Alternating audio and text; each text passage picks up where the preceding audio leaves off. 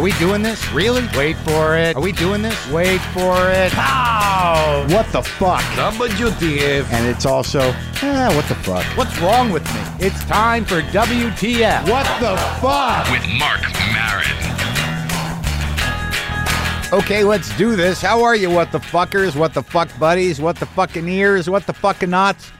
What the fuck nicks? Whatever you want to call yourselves, this is Marc Maron. This is WTF. This is my podcast. You are listening to it. I'm grateful for that. I'm happy you're getting so much out of what it is I do here. I believe I am too. According to you guys, I am. Seems like things are okay, right? I don't know about that. You know, things, uh, look, look, life throws us many fucking curveballs. And, you know, sometimes I just, I don't know what the hell to do. But I, I tell you, by doing this podcast, I, I don't know. I find strength in it. I like doing it. I'm, I'm sort of addicted to doing it. I'm out here. I got the heater going. It's cold in LA. I know that to some of you, you're thinking, oh, is it, Marc? Is it cold in LA? How cold is it? Like 58 degrees cold? I don't know what it is. Yeah, hold on. I'll check. Yeah. Yeah, it's like 56 degrees cold.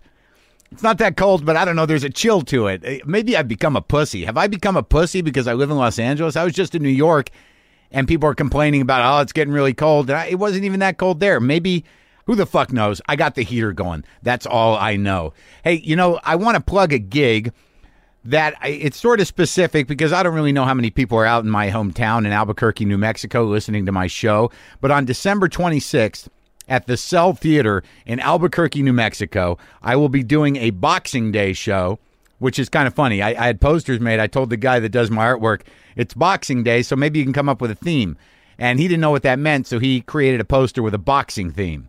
And I don't really know what Boxing Day is, but it's uh, something to do with uh, you know, in, in English culture, old English culture, when there was a class system, when, as if that's not over, uh, you know, the, the help would get the day off, the day after Christmas, and, and they'd get uh, a little bit of a bonus, or you know, uh, you know, they get to maybe spend time with their kids. It, it, I, I don't think it has a, it's a somewhat noble uh, history to Boxing Day, but I'm not exactly clear what it is. But whatever the case, I'm doing that show in Albuquerque on the 26th with Nato Green and Alex Koll. Now you all know my dad. Now here was the interesting thing about this particular gig is uh, the guys who I'm doing it with are from San Francisco and they've got family there. They called me. They said, "Why don't we do a show there? Are you going to be there over Christmas?" I said, "Well, it would give me an excuse to go there." You know, my father and his uh, insanity is not always enough for me to go out there. So I figured this would be a good way to kill two birds with one stone. Do a show, you know, pay for the trip, see the old man, you know, deal with that thing, do a show for him, you know, just to get through it. You understand how it goes. You know my dad a little bit. You've heard him on the show. So I tell my dad I'm doing it. So of course he immediately makes it about him, and he thinks like, well, hell, I, I can fill that room. We can, uh, you know, I'll get a bunch of my patients to go. That's all I need is a bunch of my dad's pain management clinic patients, a bunch of people that I could probably just as well, you know, walk into any AA meeting and get them to go. So I said, yeah, don't worry about it. Yeah, I got friends there. We're going to see what we get, and uh, but I'll it'd be nice to see you. A few weeks ago, I get a call from uh, Nato Green, comic up in San Francisco, who's sort of organizing this thing. He says, I got a call from the theater. He wants to know whether or not we'd be interested in, in selling the entire show out to a single patron. So I immediately think like, well, no, I mean, it's not a private event. We, you know, you know, who is it? What kind of is it? A corporate group? What is it? A, yeah, we don't know what it is, and I want people to be able to, you know, come see us, you know, old friends of mine, and and make it for everybody. And he said, yeah, I don't know. I didn't do any research. Let me talk to the guy at the theater. So I, I get off of that email, and I'm sitting at home and I'm, you know, doing my business, and I realize, oh fuck. You gotta be kidding me. So I call my old man and I say, Hey Pops, you know, did you get tickets to the show? He says, Yeah, I got eight tickets. I go, Yeah? And anything else? No, I got eight tickets. You know, I asked the guy how much the place held. And I'm like, uh-huh. Anything else? And he goes, Yeah, yeah. I, I asked him what it would cost to uh, you know, to maybe get the you know, buy the whole show out. And I go, uh huh. He goes, yeah, you know, it didn't cost that much. Yeah, I, c- I could probably do it. I'm like, Dad, this isn't about you. This isn't your event. This isn't your show. I appreciate that you'd like to uh, to make it about you, and I, I certainly appreciate that in some twisted narcissistic way. This is pride, but you can't buy out the entire theater. All right, you just can't. He's like, all right, uh, you know, I'm sorry. I, you know, I just, you know, I thought it would be, you know, I got a lot of patients and a lot of people I want. All right, okay, can we just, you know, could you not do that? I love you, I appreciate it, but could you not do that? So then I had to call Nato back and say it was my dad. So that show again at the Cell Theater, Albuquerque, New Mexico, December 26th at 8 p.m. Come down, make the trip. It'll be fun. Albuquerque's beautiful. I'm looking forward to it. Thank you for the gifts that are coming in. I do. I have to say again that I have very interesting fans, and they send me very interesting gifts. You know, relative to things I talk about on this show. Sometimes, I think I got one of the more interesting gifts. I guess I talked about sponges. Does anyone re- remember me talking about sponges and stinky sponges and how they get stinky? I don't know, but I got a Christmas card, very lovely card, snow scene on the front, season greetings, uh, happy Hanukkah. Uh, here are the crocheted dishcloths I promised. Now you can throw away your sponges from Dawn and Colin. So now I've got crocheted dish cloths, which are white, which are going to get pretty ugly once I start washing dishes. But thank you. Then I got some other things. I got a envelope filled with buttons that said, "In 1087, the bones of Santa Claus were stolen by pirates." That's the button. Look, I'm no stranger to big ideas. Uh, re uh, Nerdcock shirts. Anyone remember Nerdcock? So I get this letter from this guy Soren. Hey Marc, earlier this year I learned a historical fact that's got me saying what the fuck all through the holidays. In 1087, the bones of Santa Claus were stolen by pirates. I shall explain. St. Nicholas was a Greek born in 270 AD, died 343 AD. He was a patron saint of Asia Minor, and when he died, his bones were kept as holy relics in a monastery in the city of Myra, near what is now Demre, Turkey? Am I saying that right? Or Dem- I, am not sure. In 1071, the Roman Empire lost a battle to the invading Turks, yielding control of that area and the monastery and the bones to the Turkish Muslims. This worried the Italian Catholics. So in 1087, some Italian sailors translated the bones from Myra, Turkey, to Bari, Italy. In other words, in 1087, the bones of Santa Claus were stolen by pirates. That is the kind of world we live in. Is it? I mean, that's 1087. I, I would hope that we've moved forward a little bit since then. But thank you for the buttons uh, that say in 1087 the bones of Santa Claus were stolen by pirates. And now, like, if I really want to explain it, when people go, "What the fuck does that mean?" You know, I have to do a little more research, more than just saying this is the kind of world we live in, because then they'll look at me like I'm a lunatic. Another email that I enjoyed, if I could, you don't mind me sharing, and this is sort of a testament to, I guess, the the, the creative journey Years ago in San Francisco, I took a, an acting class at a place called Mark Monroe Studios. My teacher was a woman named Shari, Shari Carlson, who opened up her own studio uh, here in Los Angeles and in San Francisco, Shari Carlson Studios. I haven't heard from her in probably 10 years. And that was one of those classes where, not unlike many acting classes, there is sort of a, a, a, a kind of wise teacher slash you know almost cult leader slash guru who runs the acting class and just guides a bunch of you know relatively anxious crazy raw usually uh, uh, you know confused you know people through this emotional obstacle course to get them to express themselves. She teaches voices as well.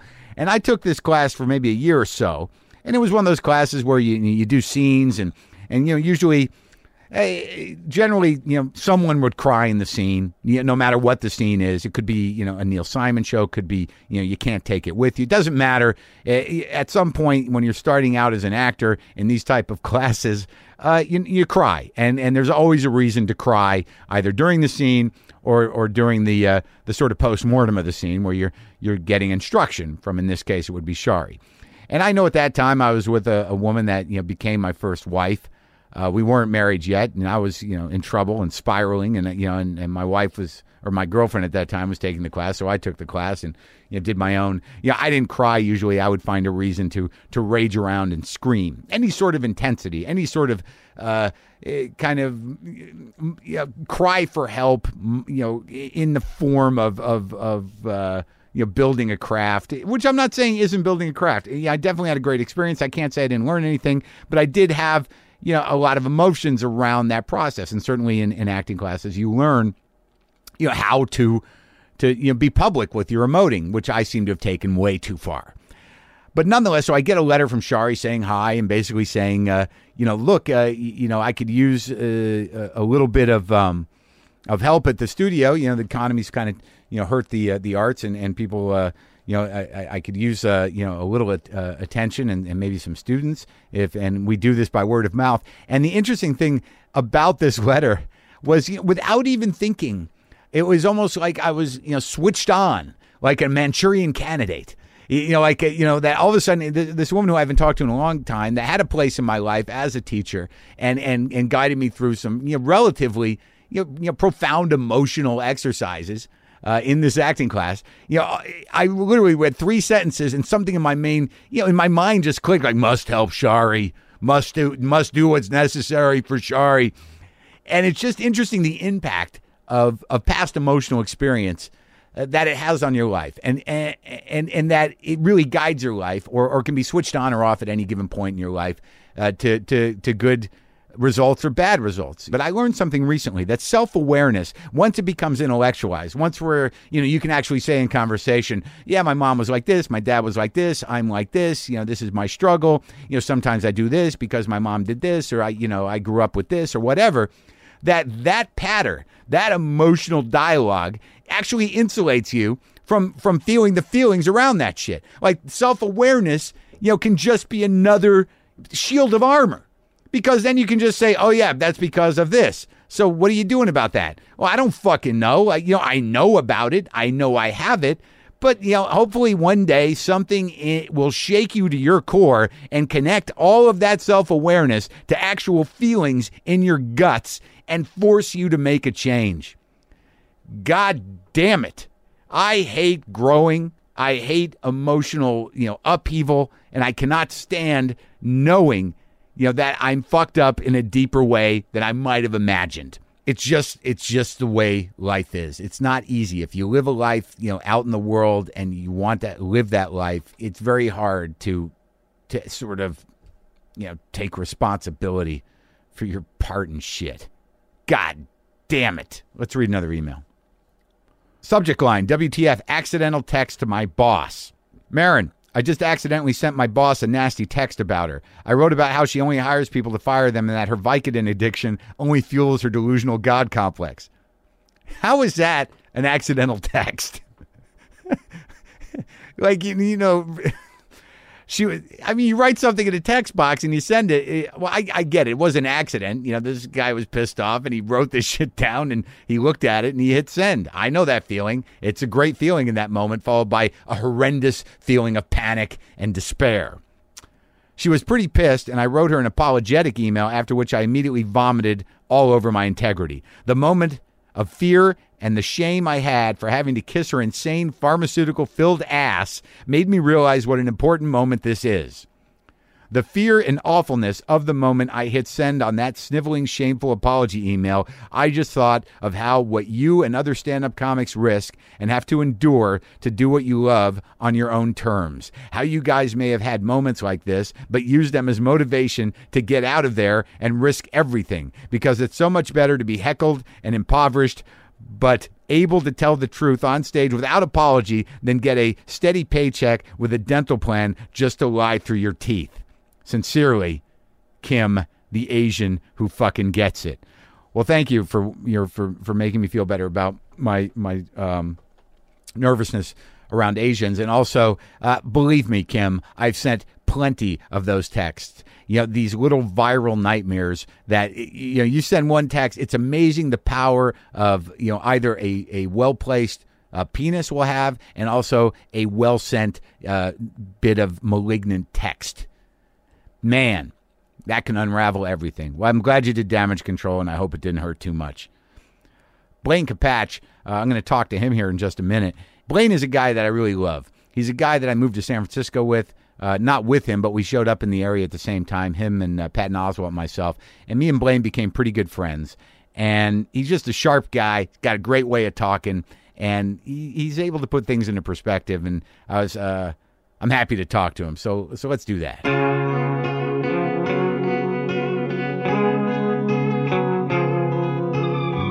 Alex Bennett, man. Remember when we go sit for three hours and listen to him talk about his bowels? I would just uh, look at his dandruff. He had dandruff. yeah, yeah, yeah, dandruff. Oh, I just remember Jesus like Christ, he had dandruff. by the time we got to San Francisco, which uh, Blaine Capatch is in the uh, garage here at the Cat Ranch, who I knew. It was a weird thing because me, you, and Patton all ended up in San Francisco within weeks of each other. You came out with him, right?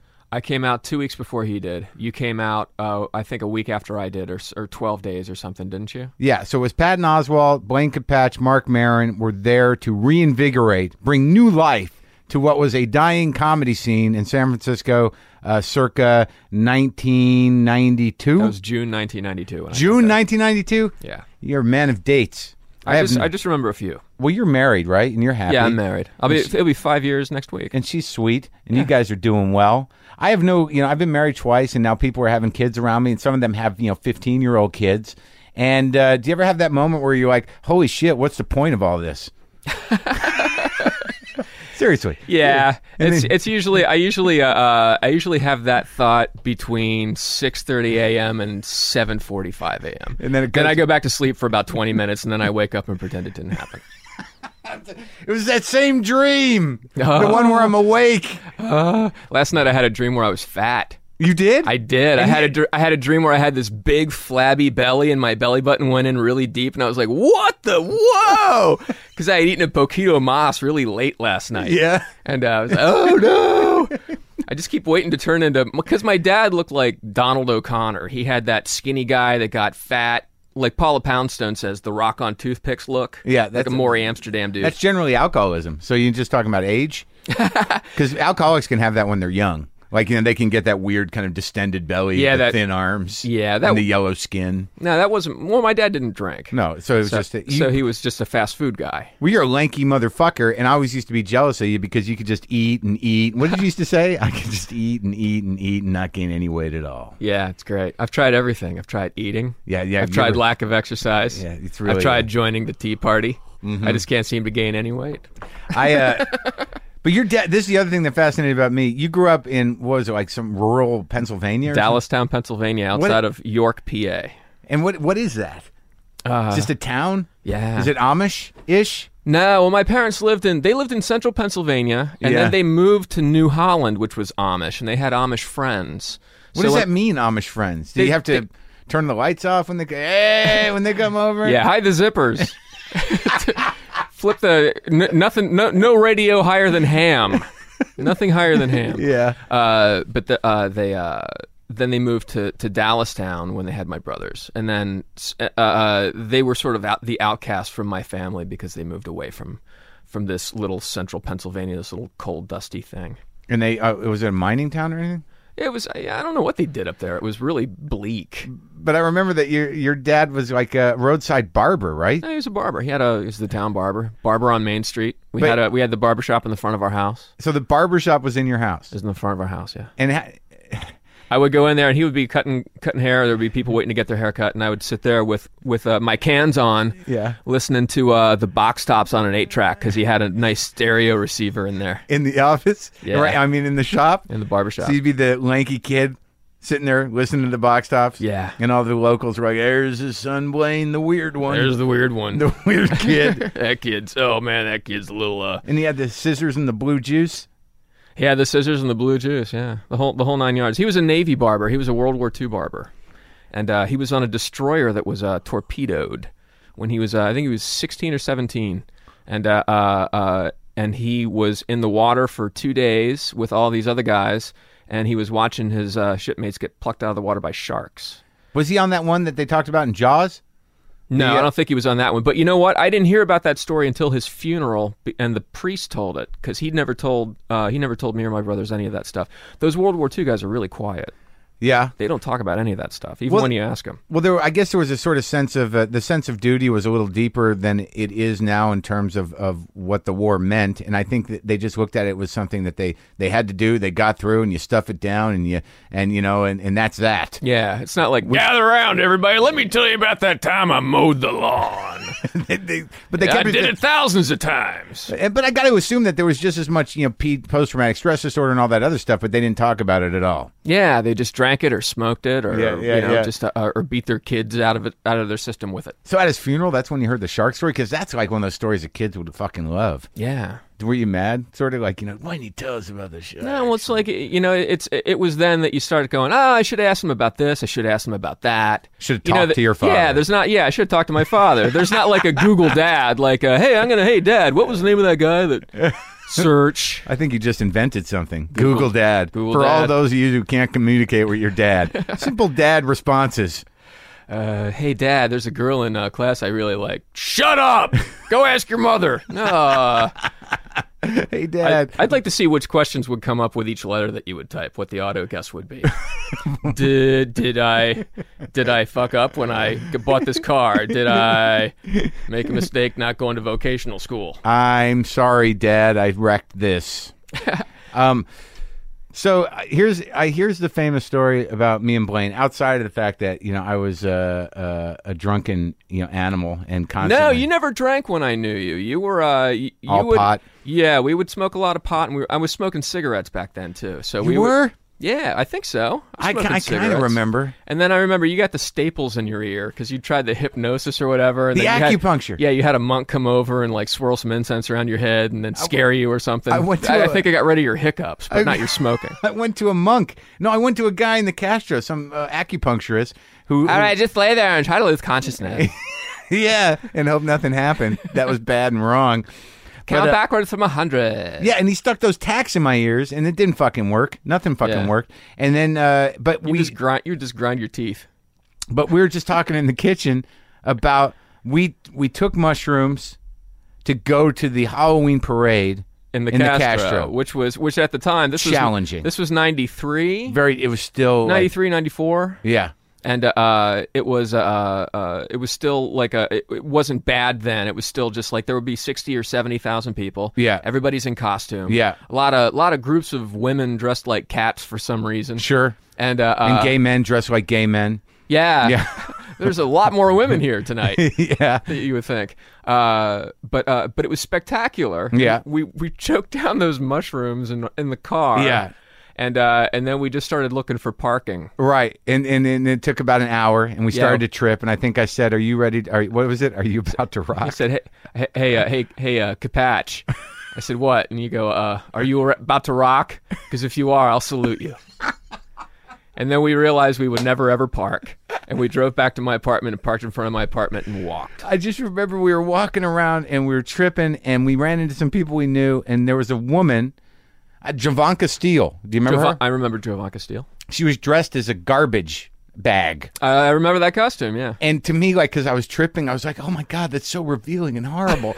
like, I, like I literally She thinks like- of herself as a garbage bag, or Yeah. at least a friend of Tom Bosley. Yeah, and it was just awful. And I remember it's just heartbroken, and I had to walk away. And I don't know how we ended up separating that night, but I ended up wandering around with Liz White, and we were in an alley, and and some guy, and I was smoking pot, and some guy came up and said, "Can I use your pipe?"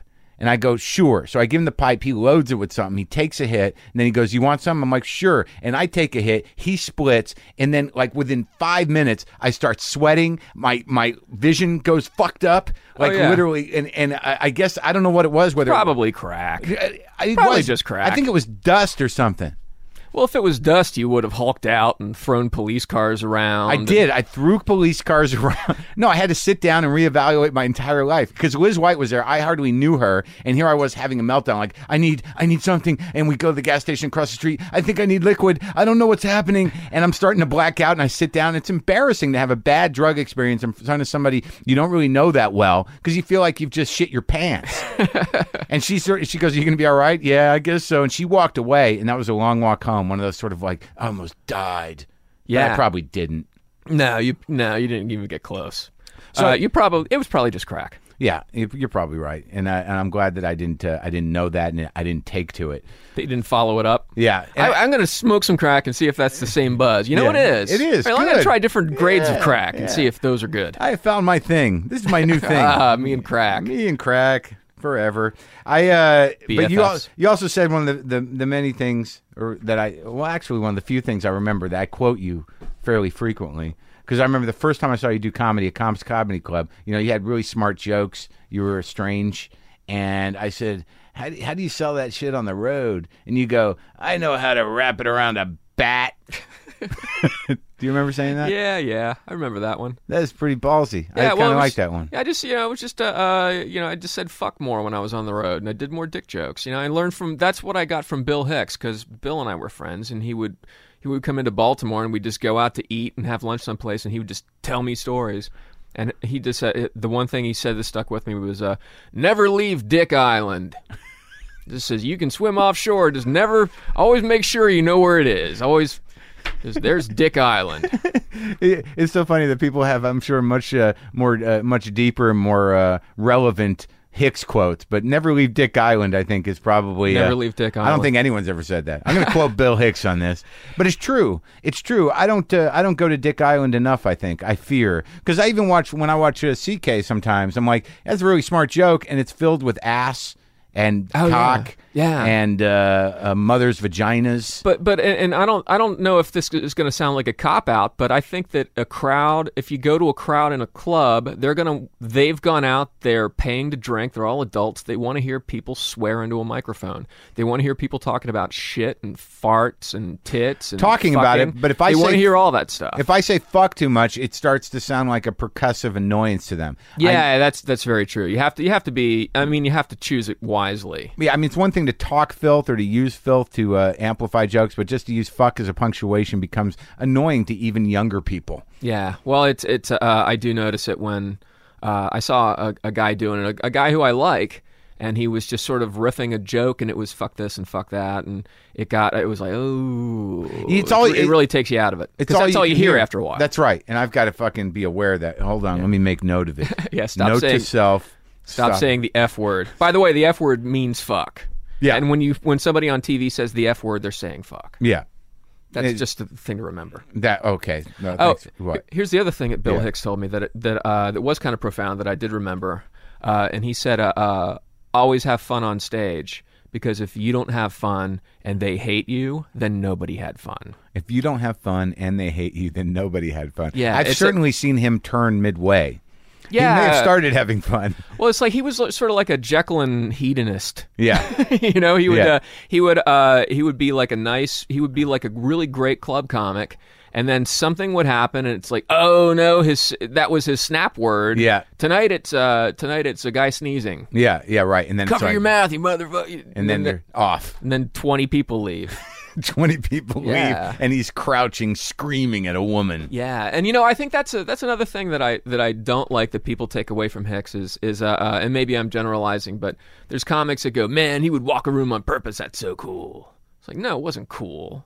It was uh it was it was him battling something that you couldn't see, and the audience leaving because of it. You know, I Yeah. mean, he would he would hate fuck audiences occasionally. Yeah. that would deserve it, but uh, uh but all they take away from is yeah, man, spike the microphone, make people leave. Yeah. yeah You know, it's the it's the after image of uh, of that influence. well you know what's weird is that i don't see i don't know how much stand up you're watching anymore but i don't see anybody coming close to that the intensity that would make a crowd leave in droves because that's not just about something you say have you ever seen Robert Klein? I don't know. I think you really need to you really need to rethink for, that statement. for the wrong reasons. But do, but you know what I mean. When we were starting out, there was, and even by the time we got to San Francisco, no one really did it in San Francisco. There were very rare people, and it sounded like Mark Voice in his prime when you knew him might have had some of that, where where the intensity was so menacing that it, it wasn't even about necessarily they weren't walking because they're like you know i uh, i don't get it or i'm bored they were walking because like this shit is out of control Yeah, and he's yeah. fucking out of line Exactly. Exactly. You know, it's I try to explain to, to my wife, and she's ten years younger than I am, and she she Good for uh, you. Yeah, she always watched comedy and stuff, and she knows these people that she used to watch on Comedy Central, and I tell her about people leaving when Bill Hicks would talk about the devil fucking John Davidson and ejaculating a cloud of silverfish. Yeah. people would get up and leave. Right. and you can't. I mean, that was like 86, 87. He blew their minds. He really genuinely blew their minds, and you can't do that anymore because people have heard everything, and the people that haven't heard anything will still get up and leave. If you go out to the suburbs, if you go out to like the the uh, uh, the the Langhorne Improv or Yeah. whatever it is, someplace, uh, uh, uh, people are going to get up and leave if Greg Barrett does something a little weird. Do you know what I mean? I There's wonder- still people that I- can snap. I think that's one of the, the disadvantages of of kind of boutique culture in that everybody has people who have a following have found their people. You know, look at somebody like Stanhope, who, who definitely is, you know, self you know aware of the fact that he's part of the, this Hicks legacy and that he's you know you know going the same path Yeah, in some ways. But he now surrounds himself with people that love him, which is fine. You know, it's a way to make a living. But I think one of the reasons why Hicks was so effective at blowing minds and scaring the shit out of people in walking rooms was he was relatively unknown and he was still showing up at comedy clubs where people are like, "We're going to go see comedy." Yeah, yeah, and, yeah. And then he would be able to just fucking brain fuck them. Yeah, well, he he wasn't uh, uh he wasn't preaching to any choirs. There weren't any choirs. It was harder to find a choir. He had to go to England to find a choir and then die to find the rest of them. Uh, I, I think that's a fantastic way of describing it. Uh, the boutique comics, because it is. Uh, you do see people that cultivate crowds, and they like Carlos Mencia. Uh, he he goes out in front of his audiences. Glenn Beck goes out in front of his audiences. These guys these guys handpick their stuff and they go out and go, man, I killed. Yeah, everybody. Of course you killed. They want you to kill. But there was, yeah, and I guess at a different time, there was a general sense of like, you know, everybody was getting roughly the same entertainment um, delivery. Like, you know, when there was small, when there were only a few networks and there was no fucking internet, it's like everybody knew the guys who were doing what they do, and either you liked them or you didn't. Don't you think it's kind of like a, a, a generation of artists giving up instead of saying, "Man, we're going to be the next Beatles." Right. Man, we're going to be huge. We're going to rule the world. We're going to walk around like Oasis or Guns N' Roses. We're going to own this place. Right. And then, uh, uh, but then you just get bands going, "Hey, we uh, we have our our, our little uh, we play our shows and we have people that come and visit our web stuff. Right. And, we make a living. We yeah, got our 2,000 people yeah, or we, we do secret shows and we sell a lot of T-shirts. I mean, it, it's they're just as valid. But then you get into what Johnny Rotten said uh, when he said the Sex Pistols were always on major labels because uh, uh, that's where the distribution was. Right. And you can reach more people if you use the machine against itself. Yeah, I just don't. I don't know. I think that this is just the way capitalism has polluted the whole thing in the sense that you know now everybody is very self-aware of their personal brand, of this, the strategies they need to engage in to define their people, and then to make their little living. You know, and they, they and I think what that creates is like you know, fuck everybody else. We've got our thing, and in in in that sense, I don't think it's necessarily a positive thing. Well, well, look at uh, and let, let's let's pretend that he's let's pretend that Dane Cook is just a comic that, Okay. that, that doesn't have any sort of uh, uh, uh, reputation, As opposed to what? As opposed to like a a, a, a, a source of uh, comics uh, talking for hours online about it. Uh, let's pretend that he's just a comedian who's successful because he uh, because he has this web presence. Yeah. and his uh, his web presence come out and su- came out and supported him and made him a millionaire. He's been working for how many years? Right. He's uh and he's done TV and movies. He's been you know Yeah. whatever. I just saw on Forbes he makes twenty-two million a year now. 22 million a year now. Uh, uh, th- That's probably just gigs, not merchandise. Right. Or, or, or Larry the Cable Guy or any of those guys. He makes like nineteen. yeah. But it's it's uh, uh Damn it! It's I mean What the fuck are we doing? is that hurting is that hurting us that they're limiting themselves or is that hurting them that they're limiting themselves? It- it's I I don't No, I'm it's sorry if I, I'm I talking around it. No, no, point. I don't know if it hurts anybody in this. It, only in the sense that what it does for if you want that kind of audience, how do you find them, I- I- and how do you? I, you know, I don't even want to get into that conversation. You can't make people like you. And certainly, I know from my personal life that I'm not going to be able to do anything that's going to change me to where everyone in the world goes, or or or 22 million people dollars worth. Maybe go. I, I love that guy. We're, we're doing a different thing. Well, maybe uh, maybe you'll find your catchphrase. Yeah. What was the? There was some guy uh, uh, who was telling me this that a guy in Boston. Oh, Ken. Oh, Ken Ober told me this. oh, sorry. Uh, Ken. Uh, Rest in peace, Ken Ober. yeah, Ken's great. Yeah. Uh, he, he said there was a guy in Boston. He was like a little Wally Cox type dude. Yeah. And he had his jokes were all right, but Yeah. then every now and then he would go, he would tell this joke, and his punchline was, "I'll never learn." and people would erupt, and he said people would just like light up, and he go, ah, "I'll never learn." Put it at the end of a joke, and people would just go crazy, You carry him out of the room on their shoulders, Yeah. and they would always go, "You've got to end every joke with "I'll never learn." That'll be your hook. You're going to be huge. Yeah, I, I don't know. I don't really like that joke too much. So he wouldn't use it all the time, and he just kind of went nowhere. But He never learned. yeah, never learned. but it's uh, uh I've seen so many people do stuff like that. Then there's the people that change to the singular name. You know, back when, when we were starting out, you know, Blaine. yeah, just Blaine. yeah. Or they, yeah, they try hooks or they try outfits or fuck, I don't know. You know, I, you know, I just know that to get to bring it back around.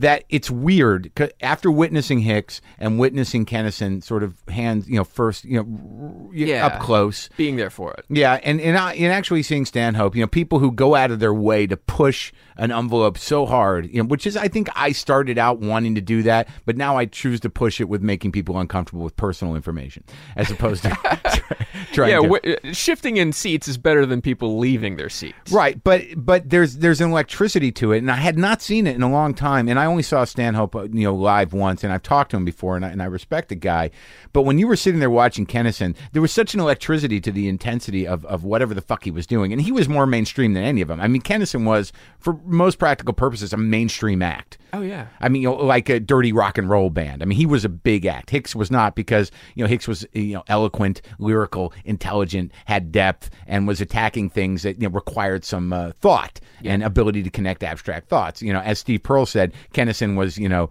uh, two short short screams followed by a long scream. oh, oh, oh! You know, uh, but on some level that was his hook. But oddly, the first time I saw Lisa Lampanelli in Vancouver it was equally as fucking menacing. That the the last time I actually experienced that type of electricity of some being of someone creating a a, a moral a morally bankrupt free for all. it it was her. great. Yeah, just people uh, going, "Wow, should we be laughing at her Right, talking right. Sort about of like- this?" exactly. Like what the fuck is happening in here? And and I just don't see it that much. And even with Stanhope, who who pushes the envelope, you know, is is executing points. You know, he's he's got a point. Yeah. Uh, and, and he's he's he's showing hypocrisies, and he's and, and he's a contrarian. But just like creating, just sort of like you know, this is really wrong, and we're just bathing in it. Here we go. I don't see a lot of that. I miss it. Well, yeah. Well, you would see uh, guys that would tell you how edgy they were on stage. You know, there was there was that wave of uh, that was like a The angry that was- guy. Yeah, that was a '90s kind of thing. Hey, man, I, I think I was. I think uh, up all this. I yeah. think up this crazy stuff. Yeah, if you can't deal with it, maybe you should just get out. Yeah. Like, oh, really? Your joke about airline peanuts is so edgy that I have to leave? Yeah, because they explode. They're exploding airline peanuts that only kill Christians. Oh man, that's so edgy the way he picked those words out of a Chinese menu and strung them together to get a rise out of the audience. I never liked uh, uh, those uh, those machete comics. Yeah. Those uh, all edge and no point Yeah, yeah, yeah. guys are just out there. Man, I'm gonna blow your mind. really, stop telling me you're gonna blow my mind. How about some jokes? How about blowing my mind with your jokes instead of your boasting? I worry about uh, my jokes lately. How are your jokes? You know, my jokes are. Uh, I found that all my jokes are now uh, more like tweets. Really? Yeah, my bits tend to ramble on. What is that And- great joke you did? Come on, let's do some old Blaine Capatch jokes for for for old time's sake. Um, do, do the poem. Uh, what was the poem? You Oh, the uh, uh, fit. This is called fish. Super duper grouper trooper. Now the fish have guns. Man has infected the sea. Sea war. Sea war kill. Kill war kill. Go fish. what was the? What was the other one? Where you're? Uh, was it? Uh, Uh, oh, uh, this is called Ode to Kansas. Flatness. Flatness. Flatness. Hey, what's that over there? It's not. Nope. Flatness. yeah, you remembered them. Yeah, well, you know, it's like you press a button in your head and they all just zip right back out. You know, you do that, right? Where just uh, you'll you'll get a sen- you get more sense memories now that you're older, don't you? Uh, in terms Where, of like, like, a you- smell reminds me of a joke or a thing I did wrong. Yeah. Yeah. oh man, uh, girl's perfume reminded me of the time that I uh, was really mean to my mom when I was a kid. I yelled at her and made her cry. oh my God, Jägermeister is ass sex. Oh no. Oh, I just need some Glade plugins. I'll look at lists of of my old sets, like from ten years ago. Yeah. and I'll see the same uh, the same notation, like you know, uh, uh, uh, ant loaf or whatever. Yeah. and it's like, wow, I used this every night for for months and months, and I I, don't know what the joke is. I, I I got this. Here's a stack of shit right here. I don't even know. Like uh, I, that happens all. The, yeah, the fucking lists. Uh, cultural embarrassment. I don't know what the hell that means. Uh, after IKEA, what else can you buy? I uh, DC. I don't know what this is. But I have those lists where I look and I and I stray I strain to remember the joke and I can't fucking remember the joke and I know I did it like fifteen times, twenty times, hundred times. Yeah. it's very fucking annoying. exactly. Do you, how much stand up are you doing? Uh, you know, I'm I'm trying to do more because I was I was working on I was working on the show Web Soup. You know Yeah. that show with Hardwick. Yep. Uh, and it was a lot of fun. It was a, a real blast, and it did okay. But the network doesn't have any money for it, so it's not coming back until. I just talked to May, Jonah Ray about that. Oh, really? Yeah. Yeah, it's a drag. Jonah Ray's awesome. Yeah, I like him. He's a nice guy. Yeah, he's a very great guy. So And, you're uh, working on that. Uh, I was working on that. It was supposed to be back last month, and now it's not going to be back till May. So I'm uh, I'm sort of free floating. I'm going to try to do more. I always say this. I'm going to try to do more stand up and Are you are you still write my movies and you know write TV shows and pitch that kind of stuff. Are you still friends with Patton? Yeah, yeah, yeah. I see all the Does he time. ever take you out? Yeah, I did the uh, improv in Irvine with him a couple of weeks ago. How was that? It was awesome. You know what? Uh, uh, we were talking about this earlier that that uh, about hand selecting your crowd, bringing your own choir. But Patton, uh, uh, I'll say this: Patton consistently brings out smart crowds that uh, that know that he brings good comedians with him, Right. And they appreciate. They come out to see good comedy. That's what I do love about Patton shows. Well, he, I think he and uh, is sort of invented, in, not invented, but invented the market of the comedy nerd. I think that somehow or another, I'm serious. I think that the comedians of comedy uh, on Comedy Central, uh, him and Zach Galifianakis, really invented that this audience in a lot of ways. Demetri Martin a little bit, but I think Patton and the comedians of comedy really made a lot of smart, nerdier kids go, "Oh, these guys are like us." Well, it it's a w- big shift. it went from alt to nerd.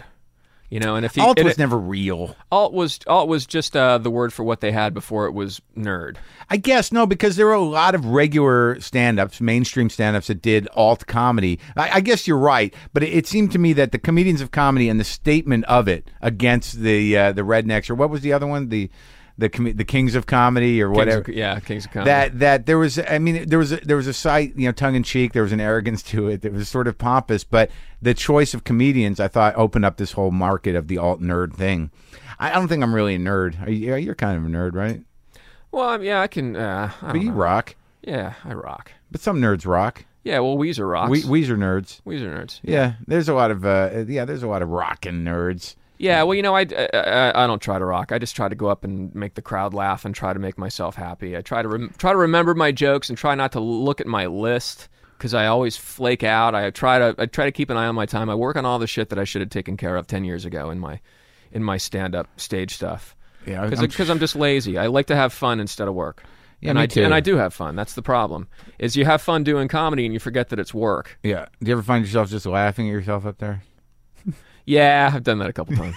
Me too. I always always feel I always apologize immediately. I always hate don't, don't want to be the guy. Oh, I'm so great. yeah. Well, look at me. I'm having a good time. How about you people? yeah, woo. I used to do that a lot when I smoked pot. Well, you know, uh, uh, I've been hosting the uh, the Lucha Vavooms, and we're doing the the I'm announcing at the Derby Dolls these roller derby matches. All right, so let's let's explain this to me because I, you know, I've not gotten on board to that. uh, Oh, you gotta uh, come to one of these. No, You'd I've been it. to one, and and you know, there's a specifically uh, they're they're really popular in L.A. There's this weird um, confluence. Is that the word I want between Mexican wrestling, stand up comedy, burlesque dancing, and roller derby? Right? Yeah, well, they're, they're all sort of inter, intertwined. The the, der, the Derby is is sort of a, a off to its off on its own thing, like like a Saturn dealership. Uh-huh. Well, that but that it took a while to build that. But roller derby is now it's sort of like you know, I, it I, it comes from this whole. I, where does it sprout from? This this this type of it's sort of hot rod culture slash rockabilly Custom culture, with a K. right? But it, Yeah. come from uh, Robert Williams and Coop and and Von Dutch and the, all the dudes. That, it's a ju- California thing. A Juxtapoz thing. Right, the Yeah. Juxtapoz art magazine. So, Mar- you know, uh, outsider art and Latin culture mixed with hot rod culture, and you get this. Yeah, well, well, the the Lucha Vavoom came out of Velvet Hammer, and that was a burlesque troupe. It was neo burlesque, and it wasn't like Pussycat Dolls or the new stuff that you see, where it's like because modern burlesque is usually just like karaoke for milfs. Uh-huh. You know, it's just women that are feel empowered and they get drunk and they don't have routines. But Velvet Hammer was really good. The girls made fantastic costumes, and they were they all had the right smile on their face, and they were really cool acts. And I did comedy with Ron Lynch and uh, uh, Craig Anton. We would do I baggy, remember that. I saw that show Yeah, at baggy uh, pants the stuff. Egyptian or somewhere. yeah, the El Rey or whatever. right, the El Rey. And then uh, uh, that's the Velvet Hammer kind of split up, and Rita D'Albert, you know Rita. I do. uh, I worked with Rita in the Velvet Hammer, and we were in White Trash Wins Lotto together, and we were in that band, the Buxotics, and all that stuff. So when she, they started doing uh, burlesque girls in between this Mexican wrestling film festival because one of Rita's friends, Liz. Uh, was dating one of the wrestlers. And Liz produced GWAR for years. She was their road manager. GWAR. GWAR. Yeah. If you like to get moist at the House of Blues. Yeah. Uh, and then uh, they did this show with Mexican wrestling and some burlesque girls in between the matches, and Rita said, "Hey, can you host it?" And it just turned into this show. So it was all very organic. It wasn't like people said, "Let's get tab A and slot B, and we'll do a sprinkle of this." Right. It, it just uh, you know sort of uh, subcultures coming together. Exactly, and it, and it, it turned into a big thing, and, and it's a great, it's, it's a super fun show. It's like we get it's I'll, I'll host them, and then we So have So what is the show? The show is uh, uh, there'll be a girl doing something on a trapeze, and then there'll be uh, some chickens wrestling some midgets, and then there'll be a girl doing a, uh, some sort of weird giant banana act, and then there'll be a guy on a pogo stick stripping, and then there'll be more Mexican wrestling. And then the whole time, it's uh, me and a guest comedian like Tom Kenny or Dana Gould or Patton or uh or Kathy Sorbo. We just do play-by-play mystery science style, and it's just a lot of fun On the wrestling? on the wrestling. Well, uh, Yeah, we don't make fun of the girls. well, I saw. I went to one of those shows, and the woman from Faster Pussycat. Who, Oh, T- Tura Satana. I remember that one. yeah, she was there and trying to do the twirling. Uh, what do you pasties? Get her pasties going. and uh, it was really one of the most sad Yeah. things I'd seen in a long time. Yeah. Is, yeah, you know. is that part of it? No. no, you know, we try to keep the sadness. We dial the sadness down lately. So the difference, But it was just cool to see Tura Satana. No, it was. Uh, the the difference between burlesque and just straight up stripping and and whatever these uh, pussycat dolls are doing is that that's sort of a Vegas version of uh, of burlesque, the pussycat dolls. It's it's Yeah. sort of amplified fake tits, uh, Carmen Electra kind of uh, sort of bullshit. Just it's not. It's it's really just stripping. And the difference between burlesque and say you know uh, Jumbo's clown room is that they're they're loftier in their intent. They're not there to make money by uh, you know sitting on guys' laps or or or, or getting smelly breath on them. They're there to honor some sort of tradition of showing your tits. Yeah. Well, there's there's a uh, they do. You know what? We went out on a uh, like a quote unquote field trip. We went out to Glendora to Mamie Van Doren's museum, Uh-huh. and uh, we watched these tapes. And they brought out all her old fans and her uh, her ostrich Fan plumes. dancing. Yeah, fan dancing. And so, like, and the girls were just sitting there riveted, looking at all this stuff, and it was it was really cool to see. There's there's a genuine, it's it's like a, a love of the craft and stuff. And like I said, they had the girls in the Velvet Hammer would have the right looks on their face. They would be smiling, they would be kind of detached, but they were always putting on a show. And like if you look at the And they Pussy- weren't doing it for drug money. They weren't doing it for their- drug money Their dads fucked them. yeah, and there's no, not like a tattoo on their belly that's cut in half with a C-section scar, like a Jumbo's. Yeah, but So I, but I guess it's just weird to me. So that you know, eh, because I know there's friction on some level between you know what you know like what strippers, working strippers, do for a living, Yeah. and this idea that like, well, that's really cute with their dancing with their feathers and things, but they're not artists. You know, they're just strippers. Yeah. Well, you know the thing about strippers too, and a lot of burlesque is uh, strippers are usually in good shape. Burlesque, not so much. yeah, well, you know, some of them are. Uh, uh, th- there's a, there's some of it where it can get uh, the empowering of women can get to the point where it's just like, oh Jesus, please. Maybe you should empower yourself to the gym a bit. yeah, I don't want to. I don't want to be that guy, but uh, I am that guy. Seriously, you should. Uh, you should do some crunches, and I don't mean the Nestle's type. Yeah, Uh, no Heath Bar crunches. because you've done enough of those. Is Yeah. that the point? Yeah, but you know what? Th- then again, there's a. Uh, But that- I- but see, that's I have seen awesome girls. Like there's a girl from New York named uh, world famous Bob, and she's she's a larger girl, and she has that look on her face that you trust her and you watch, and she puts a shaker in between her boobs, and she mixes up a, a martini and pours it out, and then pulls an olive out of her crotch and dips it in there and drinks it, and that's her act. It's really cool. No, it's like I- the kind get- of stuff. It's the kind of stuff that Dean Martin would tip for. Right. I'm not condescending to it, and I and I and I and When I it's well done, it's fantastic. Yeah, I think I would appreciate it. Yeah, and, yeah. and I have nothing against uh, large women either. And I and I don't mind the the whole. I think I should go see more of it because in a culture that we live in now, you know, stripping and and porn and everything else is really about this sort of like feeding this need. Like you know, I, I need to connect. I need someone to sit on my lap. I need a boner. I need to. I need to feel like somebody likes me. Whereas this is something that is reaching back in time where there was a sophistication to the presentation of the of the of this femininity of this sexuality. Yeah, there's a titillation involved. Right. I saw in, like in the right stuff. Did you see the right stuff? The I did movie, see The Right Stuff. scene where all the astronauts are at that big, you know, LBJ cookout in Dallas or wherever the hell it was, and there's a long slow motion scene of a fan dancer or a Yes. feather dancer. Yes. And and that was the way it went then, because there was a moment there where everyone you- you're actually watching, going, "This is a little inappropriate for the situation." and then you realize that what it represents is something elevated about about female about the feminine spirit and about sexuality, and then the idea that it's equally as unattainable as seemingly the moon was, but they all went, and I'm reading into it. That was one with Chuck Yeager walking away from that explosion, right? Exactly, That was man. awesome, Yeah, man. When that thing exploded, Yeah, he went too high up. He almost went into space. He had to bail. dude, man, planes are awesome. They are fucking cool, man. They're really cool. He almost killed him. so now, I, the other thing I want to talk about with you because I remember this happened, and you know I've had Carlos on the show, and, and it created quite a stir. But I remember you know asking you at some point what you were doing, and you're like, "I'm writing see ya." I did two seasons as a writer producer on Mind of Mencia. I did seasons two and three, and uh, uh, and I worked with wonderful people, and I had a good time. And uh, uh, I got to be in a few things, and I was in the union. We we uh, struck and went union on the show. Mm-hmm. So uh, so yeah, there you go. That's it. That well, that's the weird thing about the, and I th- I don't think people. I you know, I talked to Tom Lennon a little bit about this too. Is that you know sometimes y- if you're a comic, if you're a joke writer, if you're a guy that wants to work in show business, you write.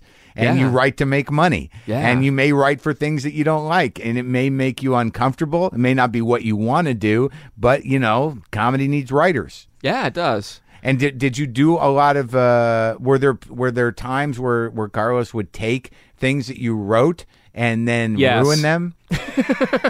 I saw where you were going with that. yes, yes, he did. Yeah. But you know what? It was Mind of Mencia, not Mind of Capatch. Right. You know, it's it's uh, uh, the one thing I, I I came away from it sort of proud of myself in that I was able to just sort of keep my head down, write what I was supposed to write. You know, it's like I I know I learned that on Mad TV. I learned how to write for the show. It's like I'm not here to make myself look good, but if I'm and I'm you know I'm going to be given like they would give me stuff that I didn't want to write that was that, that I thought was ridiculous or unfunny or whatever. So it was like, well, I have to write this. I have to be happy with it. So I'll try to get some jokes in that I like at least. So you end up writing stuff within somebody else's coloring in somebody else's lines, but you get better at what you do because of that. Because you know it's like, oh, I'm I, now I can sit down if, and I can write literally 50 jokes on something. I can just crank out jokes like nobody's business. I could never do that when I was just a road comic. Can you do it for yourself? You know what? I can't do it for myself. See, that's unless, the weird catch unless, to it. Unless I give myself a character. If I write, my, if I'm writing for a character, like uh, uh, I, I do more characters than I've ever done, and it's just because they're goofy and fun, and it's not me doing stand up. Yeah. And it's easier to write jokes. If I pretend I'm Emo Philips, I sat down once. I was doing Emo Philips at a show. I sat down and wrote 15 minutes of great jokes. I was like, why can't I do this for Blaine Phillips? Yeah. Because Did I, you I- sell them to emo? no, I no, I, they were all about fucking Judy Tenuta. you can't really. Well, that's the weird thing because I, you know, I, coming upon material for me is long and, and it takes a long time and, and, and evolves over time on stage. And, and some jokes don't get written for a year. yeah. They don't finish themselves. Yeah, but but- I just think it's interesting that a lot of people in the way they view show business is that, you know, it's just a business in, in a lot of respects. And a lot of people within that business are not doing their dream job. They're feeding the machine. Yeah. You know, I think there's some idea that, you know, people in show business, like, you guys are in show business. It's fucking, you know, red carpets and, you know, crystal all the time. Are you kidding? I got to fly to DC in two weeks to do a interstitial thing where I'm at the St. Elmo's Fire Bar, going, "Wow, look at this!" For what? for a Starz Network. You're doing interstitial stuff? Yeah, Ugh. it'll be it'll be fun. It'll be nice. I went there. I went there before. I, I just want to. I just want to see if I can get away with calling it Stelmo's Fire the whole time. Stelmos? Oh, that'll be my little joke to myself. We're here in the bar of where they filmed Stelmo's Fire. Wait, they, they, what are they doing? They're showing the movie or something? They show the movie, and then it'll be me at the at location. How many of those you doing? I think they're. I think it's just this one. Oh, We'll they, see- we'll are they trying see- you out? It's see one of those things. Let's see Yeah, how Blaine does. see how Blaine does. and maybe he can do. Uh, Yeah, the- I'm gonna try to knock on your formica here. I think it might Hope be. it works. At It'll be- least part of it's wood. I think it's a be wood fun. veneer. You know what? I went in on that audition. I went in. I went in for a, a Mark Rivers show. The Uh, cartoon. the cartoon. Yeah. Uh, I went in and it was it was uh, it's always awkward au- auditioning for Friends. Yeah. But I could not have eaten it more if I was in a like an eating contest. I was at the House of Pies at that thing. and then later I went over to Beverly Hills and I auditioned for the Starz thing and I was like just like ah who cares? Yeah, I was right. hot, no Fuck it. air conditioning. done. Yeah, Yeah. I, I just wanted to get my hair cut because it was really hot and my hair was long and it was Yeah. getting all sweaty. Yeah. like I just want to get my hair cut, and then I get I booked it. Yeah, because you weren't thinking twice about it. Yeah, it. exactly. I uh, yeah. Over overthinking is the is the worst. Well, yeah, you just you you got to show up for the thing, you know, and it's a little intimidating. And I, you know, if I don't know, the dream is like, you know, they they're like, I know what Marc Maron does. Let's just hire him and let him be him. Yeah, but then they never want you to be you. They always want you to be that cartoon that. Like, like, Yeah, like what they think you are. You bring in Eddie Pepitone. Yeah. It's like, oh, Eddie will beat this guy, and he'll Yeah. say it like this, and then Eddie will do something like he'll play it quiet or yeah. softer. And it's like, uh, Yeah, what's wrong with Eddie? It's not Yeah. the Eddie we knew. It's not the Eddie I wrote. It's it's uh, uh have you you've seen I'm sure you've seen the Don Rickles documentary. Um, the problem I have with uh with with with Don Rickles in that show It's like there was a moment there where he was talking about Lenny Bruce and he condescended him, like you know he was doing that thing with the drugs and the filthy and uh, you, you know, and it's just sort of like really even at this point, you know, he was just like a, some renegade to you guys. It just was like you know he was uh, dirty and he didn't, uh, you know, we didn't like him. Yeah, well Rip Taylor asked me at Mel's, "Do you work blue?" Rip Taylor, Yeah, and I go, "Yeah, I'm a little I'm a little mo- I'm a little of my age." He said, Yeah. "Oh, you don't have to work blue." is he said that? Yeah. But you know what? The first thing he said was, uh, he he said, "What do you? What's your name?" I said, "Blaine." What do you do? I said, "I'm a comedian." He said, "Sit down." And I sat down, and he he said, the first thing he said to me, he goes, "I just got to tell you, there's room for everyone. There's plenty of room for everyone." And that was a great thing for him to open with. Yeah, I said that before. Uh, I said that to Colin Quinn once. There's plenty of pie for everyone. Yeah, but you know what? And Uh, for uh, years, he would say to me, like, how's it going with the pie? you know what, dude? Uh, There's lots of room at the bottom. Yeah. You can put your feet up at the bottom. There's plenty of room at the bottom. So, all right. So now you were working with um, Drew Carey? Well, you know, uh, uh, uh, I knew Drew from doing stand up in San Francisco. Yeah, how come you knew him? And I, I mean, I know he'd come around. Well, he would But- do the he would do the punchline, and, and I would uh, I would be the host for the nights, and we just became friends. Right. So, uh, but uh, uh, we would he would he called me up, and uh, uh, this a couple years ago, I guess, called up Dave Anthony and I. You know Dave Anthony. Yeah, yeah, he's been on the show. And uh, he said, "Hey, I'm sick of the showcase showdowns. They're written by these guys that are, you know, they've been on the show. They're 85 year old dudes. They've been on the show for 30 years, and they write, you know, a trip down Main Street with your avocado refrigerator freezer. Yeah. So he would get a list of the prizes, and then we would go to his office." And we would listen to Garage Rock on Sirius FM, and we would uh, we would just write jokes for the showcase showdowns. And they tried to make it a, uh, and he would pay us under the table. It was very, Right. very cool. He's a Drew's, Drew's a great guy, and uh, he was like, "Man, this is working out so good. I'm gonna get you guys hired, make you producers, whatever. It'll be fun." And then the Writers Guild came in, or no, CBS came in, and CBS said, "Hey, we don't like the Writers Guild, so you can't hire these guys. We're gonna hire guys that aren't in the guild to do the show." So we got kind of gilded out of out of a cool gig. What the fuck? Yeah, WTF, like yeah. your show, man Holy shit. but but Drew's a great guy, and uh, uh, in August, no, in July, he calls me up, and he's a he co-owns the Seattle Sounders, Uh-huh. the soccer team. He's a big soccer fan. He was in South Africa for the World Cup, and he texts me. He goes, "Hey, you want to come out down to Cape Town for the World Cup?" I went, eh, yeah. Dave Anthony is a soccer freak, and I just I'm the court jester. Yeah. So Drew flew us down to, to Cape Town. Cape Town was great. It was gorgeous. Beautiful birds every place. Yeah. And it was right on the right in the on the south, so uh, you could see the waters were really choppy. We went out to Nelson Mandela's. We went to Robben Island to see his his jail cell. How was that for you? Uh, it was first thing we did. It was kind of, kind of a kind of a real pick me up. Yeah. Not, not not a bummer at all. Uh, the tour guide was a, an ex-prisoner. Oh, this was great. He was this, this old guy, and he gave us a tour of the cell and was very intense about everything. And uh, at one point, I think uh, Drew said, "Hey, I have to ask you, what did you do? What was your crime? Why were you in here?" Because he was in there for like ten years or something. He Yeah. said, and uh, he kind of looks around. He goes, "Let us say I was a product of 1976." I was like, "Oh yeah, you were." Yeah. What It was whatever that meant in 1976. It got you in prison on an island for 10 years. Well, what does that even mean? Yeah, but I got it. I knew what he did. It was like he was just he was just a rabble rouser. He was a political rabble rouser at the time of apartheid. Oh, right. I mean, we drove by District Six, which Yeah. was like the cursed area. We Right. drove by the shanty towns. Is unbelievable. And the only people in South Africa that were assholes were white. It was weird. Wh- Why is that weird? Weren't they, isn't that the the legacy? Weren't they really big assholes for a really Yeah, long time? I, kind of think so.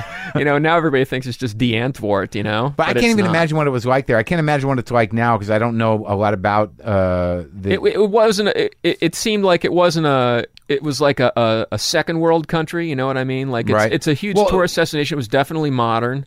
And uh, then it was owned. There was a lot of uh, uh, real estate owned by the Dutch, correct? Yeah, it all And- came from Dutch Dutch slave trades and mercantile trades. And they, they basically you know oppressed completely and and denied uh, the blacks any right to yeah, anything. well, that they were the Afrikaners. They were they were like the, the the Republicans of the of South Africa. They were the guys that were against anything that wasn't them. And uh, not all white people are like that, but all white people are the same to the to the the black South Africans. Now, do you was there a sense of tension still, or was You know, we had a security detail with us. We had five guys that that Will Smith recommended to Drew, three American commandos and two South African dudes that were like like martial arts killers. so you had snipers. mercenaries with you. Yeah, you we had mercenaries with us all to the time protect you from what? To protect us from. Uh, you know what? Uh, we went to rabid Price is Right fans. uh, we. I took my iPhone out to take some pictures at a market, and I noticed three guys watch me put my phone into my pocket. And it was like they were. So there's was, still- It, it was very. It was. I was very nervous down there, and it wasn't just because I was paranoid. It was. there was reason to be nervous. so there's there. extreme poverty still. there's poverty and there's a lot of crime, a lot of street crime. And the game was security checkpoints and uh, electric wire all over everybody's properties. Uh-huh. And they said that after the game that people were going to go into the townships and kill white people. That was the word on the street. Was there was a huge security lockdown in the townships. So. Invictus is not really true. I didn't see Invictus. I heard it was long. It was long. And, was and like the gave English me, patient. It gave me the impression that everything was okay now. Yeah, well, you know what? I, I mean, uh, I had a wonderful time, and uh, uh, Dave Anthony ate kudu and impala, and What is kudu? it's a uh, Oh, that antelope. Yeah, because down there it was on all the menus. It's the it's the food down there. An impala? Impala. He didn't like impala. He said it was uh, it was fatty and had a weird texture. It was Uh-huh. very soft. But he, he liked kudu and he liked wildebeest and the springbok. I would get steak. I'd get fillets and I'd get them well done and get some potatoes. I wasn't fucking around because I have a glass stomach. And I know that Drew and Dave got Godzilla from some kind of nasty chicken at the casino in Johannesburg. Oh, really? Yeah, it was nasty. But the game was cool. The game was great. Mandela came out and did a little drive around. Did you and, do a uh, few minutes? Yeah, he did a uh, uh, "What's up with airline peanuts?" Because everybody has a, f- a few airline peanuts minutes. Tight, tight three. Yeah. Yeah. Well, I can see by the vuvuzela, it's time to wrap it up. Well, it sounds like a, it was a good time. He's a sweet guy. Drew Carey is a good guy. We got some burlesque coming up. I got. Uh, we, we're doing Lucha Vavoom in October, uh, Halloween run. I think we're going on the road a little bit with it. We'll go up to Seattle again. We do it at, in San Francisco at the Fillmore. It sells out. It's uh, it's unbelievable. Fuck, dude. Yeah, it's a lot of fun. Seeing midgets jump off a balcony into a crowd. Yeah. It's surreal. Do they mind be called midgets now? I mean, No, when you're they- actually working with They midgets? prefer the term little midgets. They do? Are they like Yeah, little yeah. midgets? and they they don't speak uh, they don't speak much English. The minis because they're all from Mexico City. They're, I mean, like the wrestlers are serious lucha libre guys, Oh, really? and like we tour with them, and it's just uh, walking around with all these like you know Spanish speaking dwarves. People lose their mind. I remember we did a show in Toronto, and we Yeah. went to somebody's house for a party, and one of the uh, uh, uh, uh, Suki was dancing on a tabletop because a coffee table made him as tall as this. Suki, uh, T S U K I. Who is that? Uh, just one of the one Oh, of the minis, okay. and he's standing on a coffee table, so he's tall enough to dance with this hot Japanese chick. And, there, and, and the people that lived in Canada that were at the house, Yeah. were in a circle around them, and they it, it was that thing where you couldn't believe what you were seeing. It was like going back to 1970 and showing somebody Otto and George. I would see those guys walk rooms. you know, it's like vaudeville, man.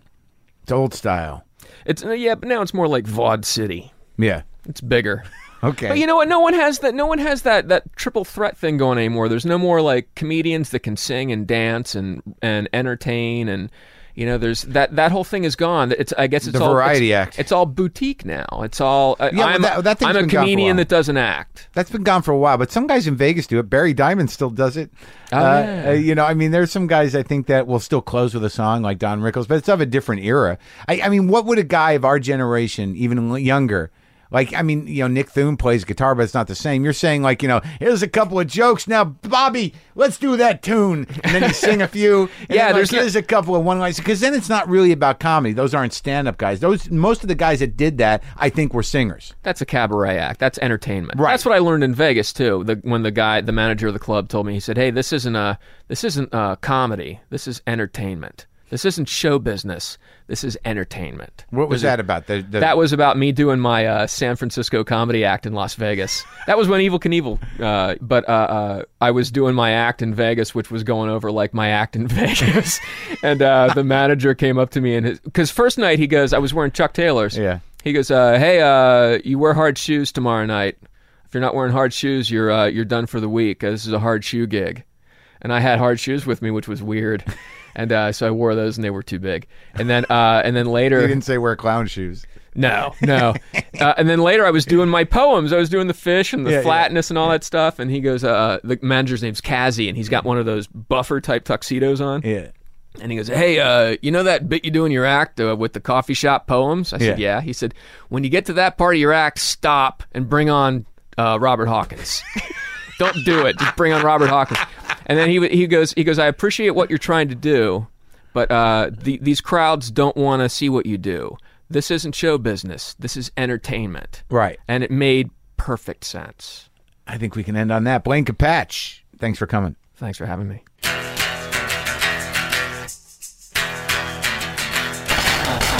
Okay, that's our show. That's Blaine Capatch. I hope you enjoyed that. Again, thank you for listening. Thank you for my presence. Thank you for, for all your support. Uh, I, I certainly appreciate it because um, feels good. Go to WTFpod.com, kick in a few shekels, do the $250 one shot premium podcast donation package. I'll send you a couple t shirts, a few CDs, the uh, exclusive Best of WTF Volume 1 CD, some stickers. Got new shirts at WTFpod.com. You can, uh, we now have a distributor that deals in American apparel. Uh, so no more shirts that smell like cats or coffee or have been sitting in my garage. Go to punchlinemagazine.com for all that. Go to WTFpodshop.com for the premium episodes. The, the last one is great with Eugene Mirman, Kristen Schaal, Jon Glaser. Good times. Sam Seder. Again, uh, mostly good times. I love Sam. Want to congratulate my brother for getting a job. He was among the unemployed for months and months. Uh, and, and what a godsend if you believe in that kind of stuff. Uh, I'm just grateful that, that he got work. And I know a lot of people out there are struggling. And uh, there is hope. Uh, there are good people in the world. Um, I, I have to believe that is true. Does that mean I'm getting better? Does that mean I'm. I don't know. I'll talk to you next week.